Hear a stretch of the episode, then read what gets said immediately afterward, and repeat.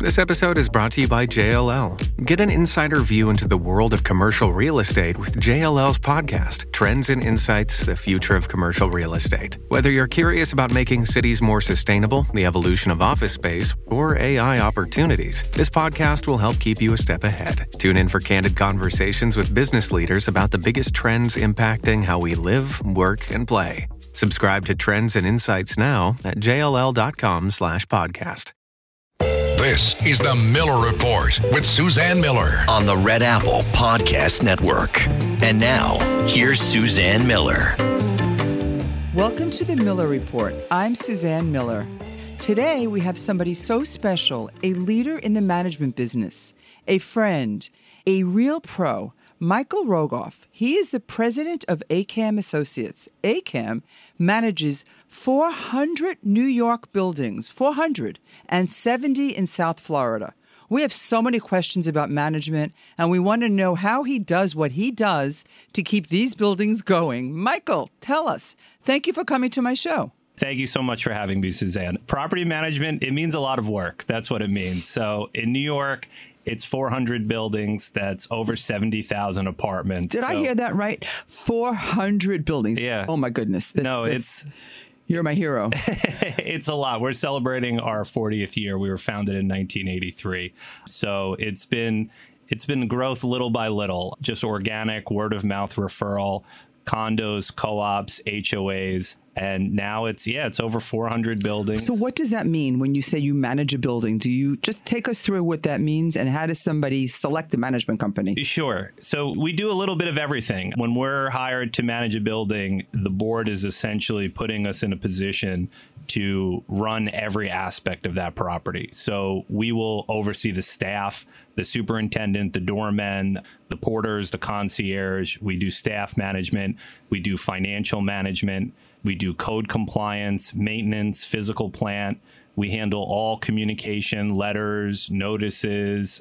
If an owner wants to renovate their apartment, if the owner wants to schedule delivery, have guests, it all goes through us and we get involved in the sales and lease application process when someone's purchasing it all goes through us. So, so really just every aspect. Except for the brokerage part. So you're doing so all, brokerage is separate. Yeah. So you're doing the thankless part. Does, any, does, anybody tell you what a great job you did by taking their mail or no, handing no, the order? no that never happens. And all the shows about you know selling new york and all these glamorous tv shows they're all about brokerage.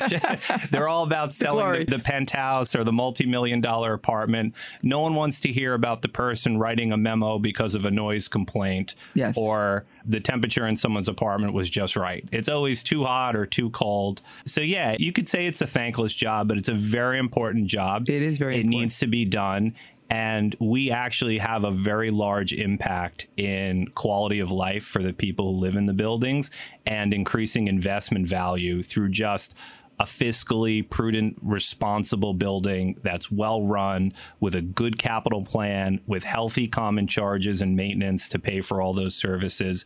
It's a lot more important than people think. Again, it's it's not the glamorous aspect of mm-hmm. real estate, but it's what makes these buildings run. So it's very important. So if I'm a, you said the board selects you. I guess some buildings, if there's no board, it's a rental building. The landlord will select you. Correct. Correct. So somebody's got to select you. That is correct. now, how correct. do they go we about? don't just show up. How do they go about that? What makes a board pick somebody? Is it just reputation? Do they meet with you? How do they decide who is going to such a big important job? How do they decide who to hire? Sure. So in a typical condo co-op or HOA, you have a board which which is really a group of unit owners who are elected. Generally, it's at an annual meeting to make the decisions for a property. Most of them are not real estate experts, so they hire a property, a professional property management company to run all the aspects of the building we have grown completely organically. So we always get introduced to boards through word of mouth referral, either through success in a neighboring property or from a professional or someone who used to live in our building who moved to another building in New York or moved to a building in Florida and they said, "Hey, AKAM Property Management's doing a good job. Why don't we consider them for our management service provider in our building?" Unfortunately, property management doesn't have the best reputation. It's been an industry for decades that has been dominated by mediocrity or even worse, and Corruption. sometimes corru- yeah, corruption, malfeasance.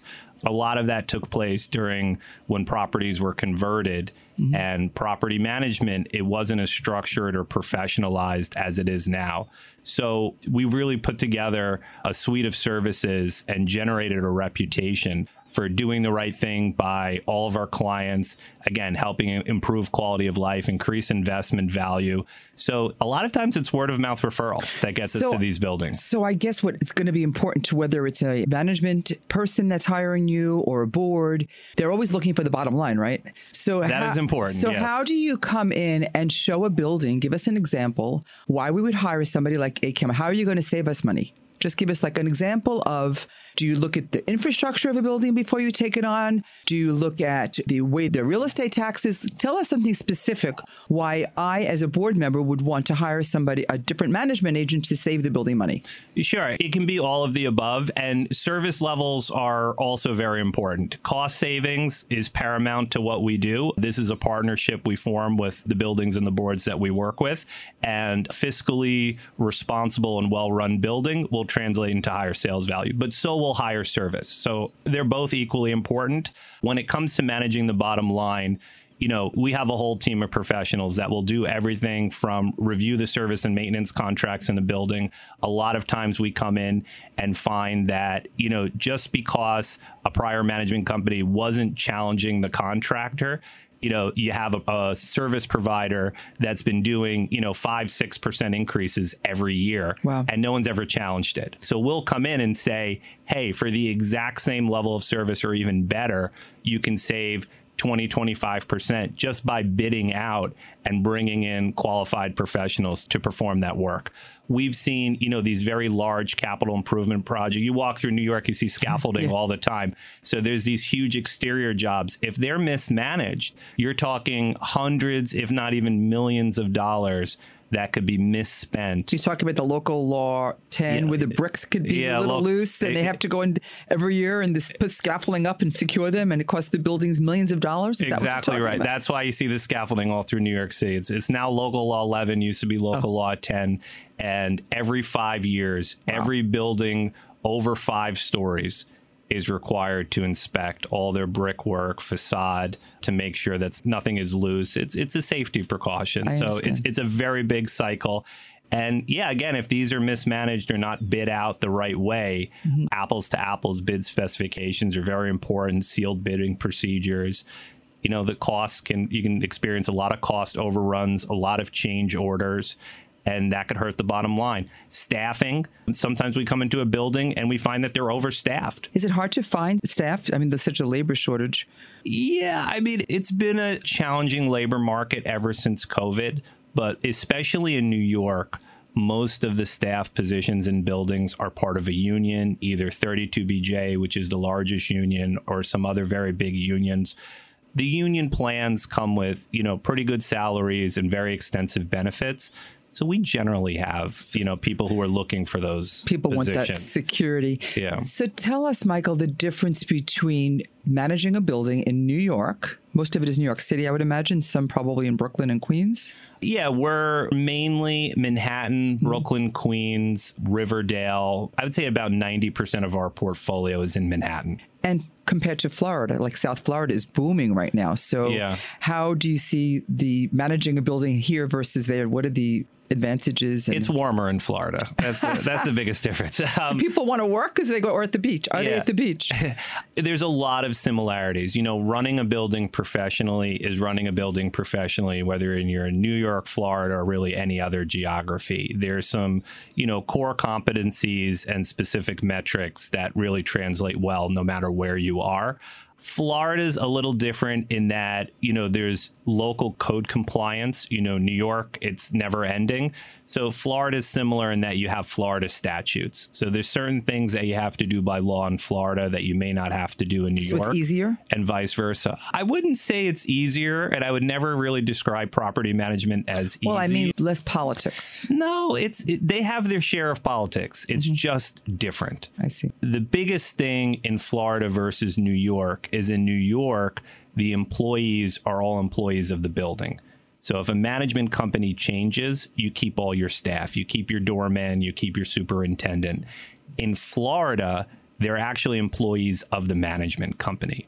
So when we take over a property, we have to find doormen, we have to find a chief engineer, and we have to change the staff. Some of our properties have staff of 30, 40, 50 employees. So it becomes a big deal to take over a building and then staff the building. It's a big job. So I try and make this podcast fun. Okay. So let's have you- some so- fun. So, tell us, if you can, yeah. like a real life example of something that you found so outrageous in managing a building did you was it the, the building had to be torn down or tell us one example of where it was very challenging for you in this management business I don't know what I can and cannot say on this So podcast, you don't have but to- as you can imagine, Join us today during the Jeep Celebration event. Right now, get 20% below MSRP for an average of 15178 under MSRP on the purchase of a 2023 Jeep Grand Cherokee Overland 4xE or Summit 4xE. Not compatible with lease offers or with any other consumer incentive offers. 15,178 average based on 20% below average MSRP from all 2023 Grand Cherokee Overland 4xE and Summit 4xE models in dealer stock. Residency restrictions apply. Take retail delivery from dealer stock by 4 1. Jeep is a registered trademark.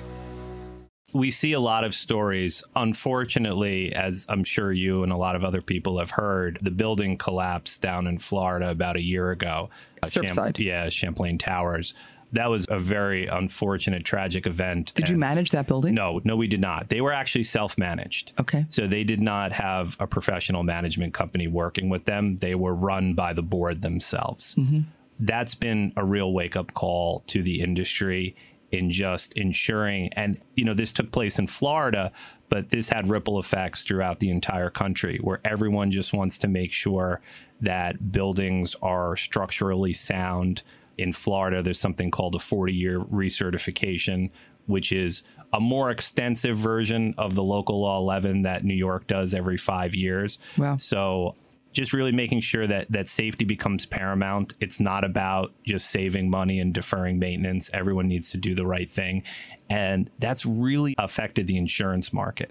And I'm sure. I, I think people are seeing that on a property level. I bet homeowners even see that with their homeowners insurance, but insurance rates have been skyrocketing, not specifically because of the event at Surfside, but just in general, you know, losses and claims are going up. But we have stories, I mean, you can imagine we've there are things that happen and there are cameras throughout the building. So oh interesting interesting so we've seen we've seen things in elevators, we've seen things in public spaces. You can imagine what I'm talking about. So I would imagine uh, because you manage so many buildings, you mentioned insurance. So do you get a better rate because if we hire if a building hires AKAM, are they going to get a better rate because of your buying power in the insurance and all these industries? Yeah, that's exactly right. When it comes down to insurance, energy, or even just buying supplies like garbage bags and light bulbs, and believe me, they add up. We have purchasing power behind us. So, you know, we're not purchasing for one individual building. We're purchasing for hundreds and tens of thousands of units. So we can definitely get better pricing than what just one property or one individual could get off the street. I am very interested in the energy part. Yes. So I understand now we have to, a lot of these buildings have to change to LED and, light, and shut the lights off when they walk through one room versus another. Tell us about that. Yeah, so energy is, you know, one of the hot topics or the buzzwords that you hear now, specifically in New York City. There's what's called the Climate Mobilization Act, and you'll hear things like Local Law 97, Local Law 84, Local Law 87. Got to go to law school.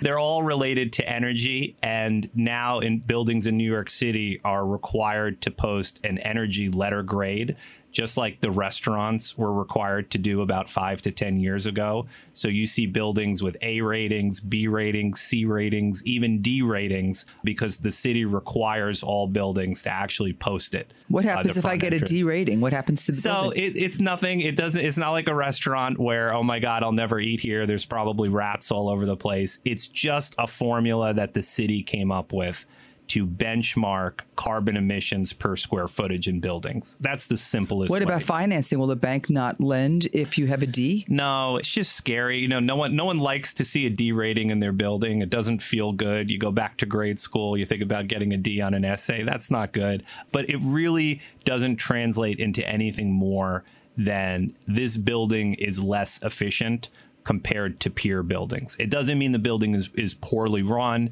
It doesn't mean that, you know, the building is dangerous or, you know, it, there's not clean air in the building. It's just how it compares to its peers.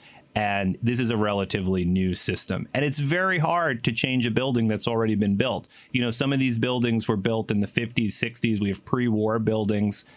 If they weren't built energy efficient at the time, what are you really supposed to do? I So mean, you're saying there's no consequences no, there are consequences. other than a letter grade. No, yeah. So, no, there are consequences. Starting in 2025 and then 2030, the city is implementing fines Oh, for buildings that have higher carbon emissions than a certain established threshold. what kind of fines? They could be substantial. So, starting in 2025, it's kind of a slap on the wrist. Most buildings qualify where they do not have fines, but some have small fines. When you get to 2030, we have some buildings that we've seen where it could be a couple hundred thousand a year. Oh my goodness. And it's basically the city trying to say, you know, reduce your carbon footprint or you're going to pay for it anyway.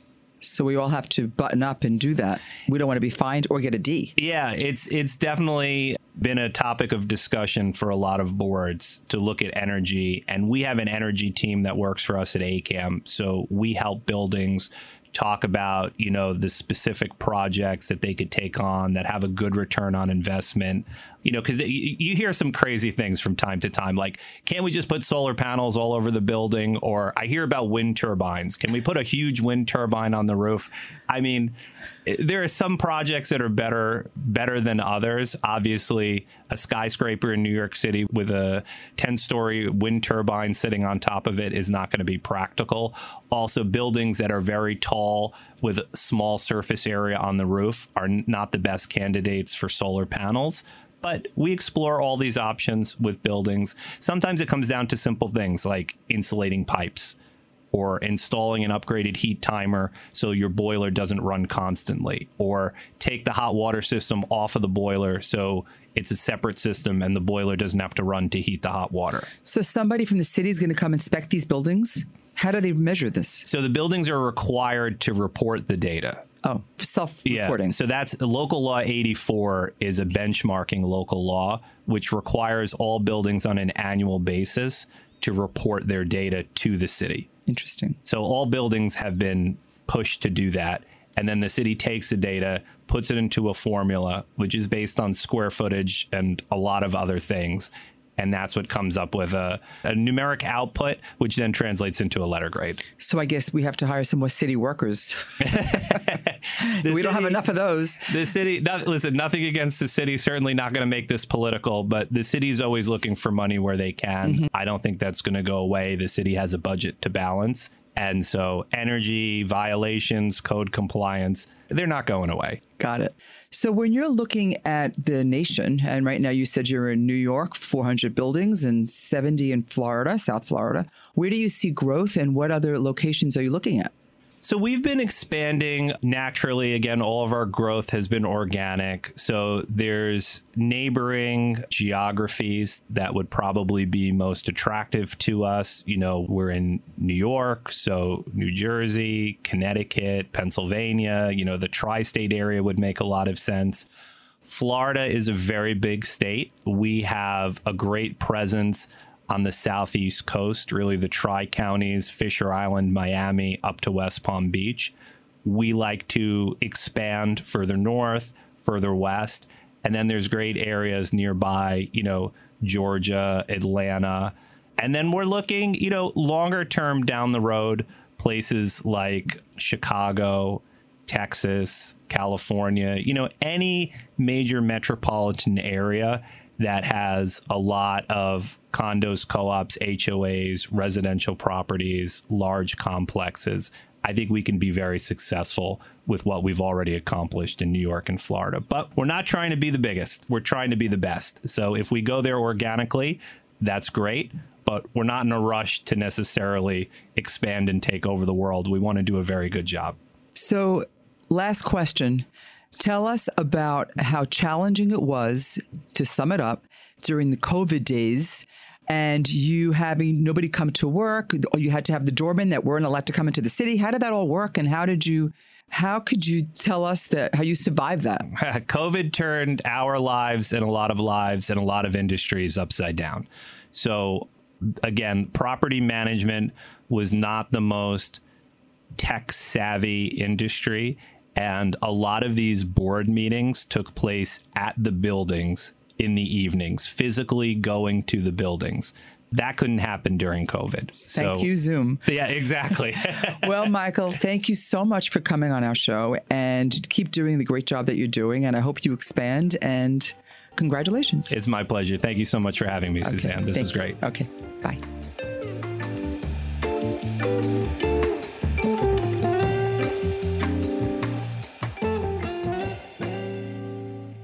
Shopify helps you sell at every stage of your business. Like that, let's put it online and see what happens stage. And the site is live. That we opened a store and need a fast checkout stage. Thanks. You're all set. That count it up and ship it around the globe stage. This one's going to Thailand. And that, wait, did we just hit a million orders stage? Whatever your stage, businesses that grow grow with Shopify. Sign up for your $1 a month trial at shopify.com slash listen.